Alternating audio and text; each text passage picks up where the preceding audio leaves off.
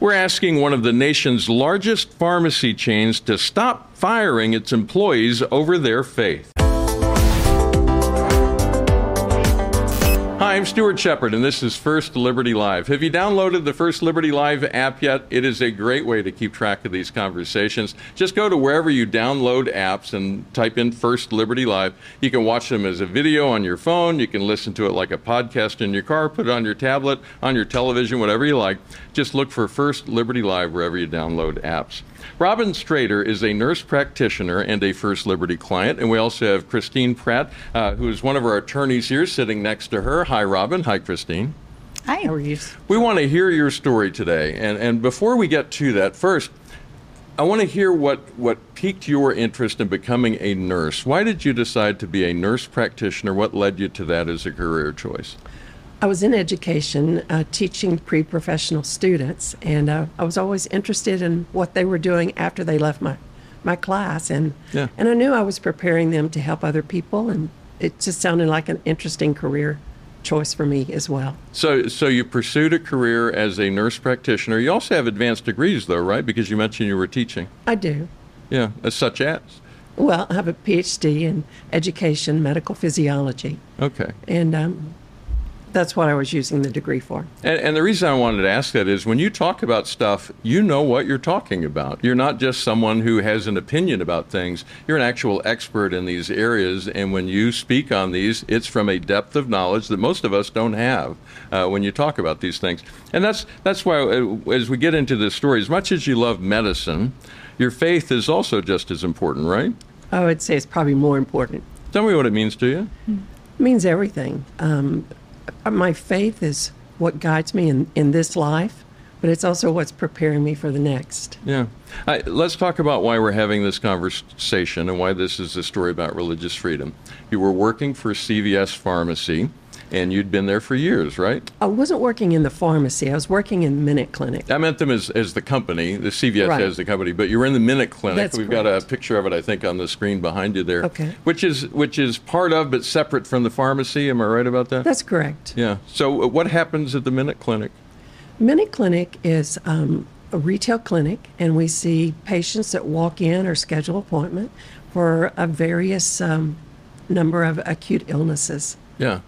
Uh, so people come in, they ask you, they say, uh, my head hurts, uh, my stomach's bothering me, whatever. And as a nurse, then you can offer them some advice and, and maybe even write a prescription for them. Is that right? That's correct. Okay. Now, uh, CVS, with that, there are certain things that you didn't want to do because of your faith. What are some of those areas, the things that you didn't want to participate in? Uh, it was primarily ordering abortifacients or contraceptives. Okay. And specifically ones that, that cross over into the life issue, right? That's correct. Yeah. And and when people hear your story, they always make the assumption you're Catholic.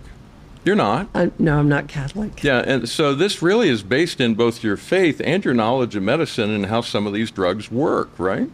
Right. Um, I first came to my convictions actually sitting in a, a physiology class, being taught what happened when contraceptives are given. Yeah. And, and I knew from that lecture that I could never be a part of that. Okay. And how often did this come up that people came in and, and made a request that you personally couldn't fulfill? Well, it, the first time, it was actually two years before I saw my first patient that asked, uh, asked me for a contraceptive. Yeah. And then we begin to have a few more clients, but no more than about five or six a year. So what happened if, if someone came in and made a request that you couldn't fulfill? What what happened next?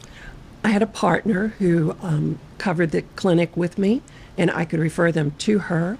Or there was another CVS clinic that was about two miles from us, and I could refer um, them there as well. Yeah. And you had what's known as a religious accommodation request in place with CVS, which they granted, right? That's correct. Uh, What's that process like? What do you do to, to get that acknowledgement from an employer?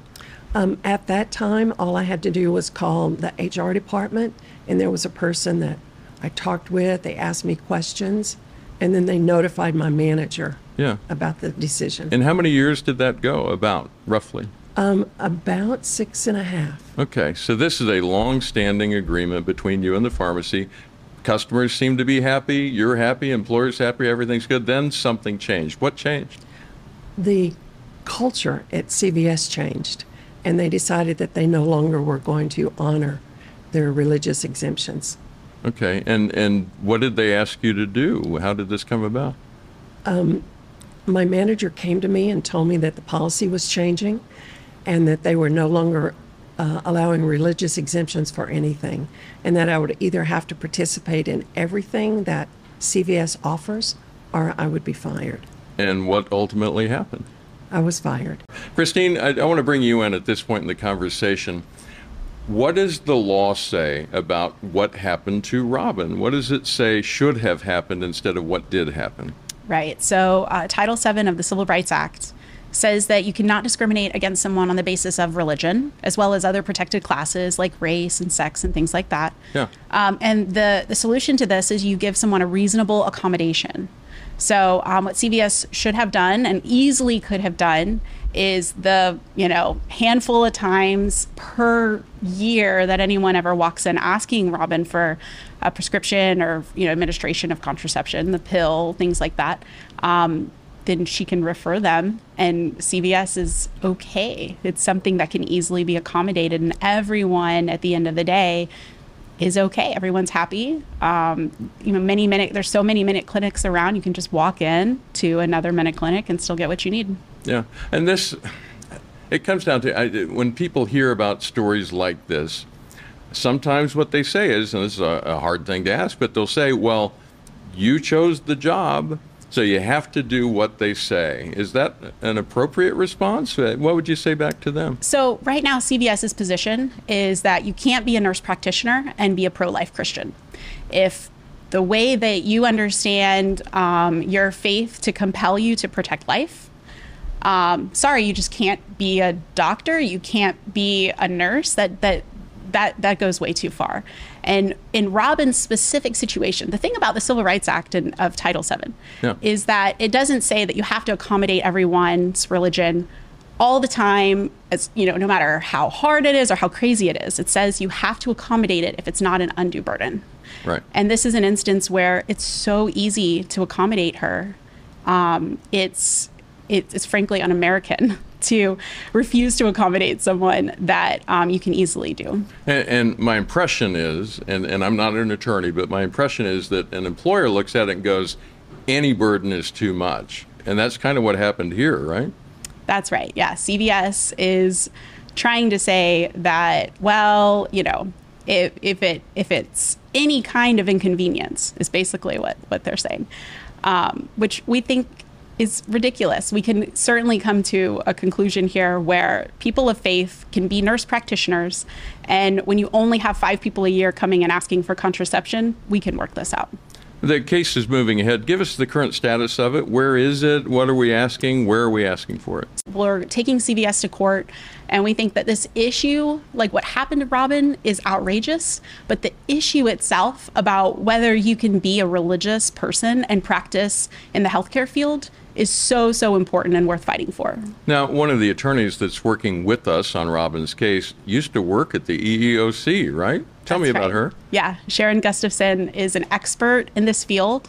Um, she's argued cases before the U.S. Supreme Court on um, employment discrimination. Yeah. And um, she worked at the EEOC as the general counsel, which is the top lawyer for the entire agency. Which is a big deal. Yeah, she's pretty great. And she thinks Robyn's right. Yeah, that's right. Yeah. Uh, how does that play into this? What is her role in the case? How does she help out?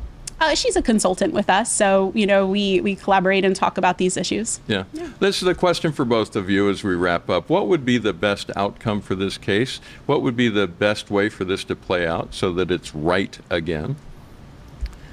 It would be, um, in my opinion, um, right if CVS realized that they can hire people that are Christians and respect their uh, religion, but not just Christians, anyone of faith. Um, they have in the past demonstrated that they can accommodate us, and I would ask them to continue what they have done. Yeah. Christine?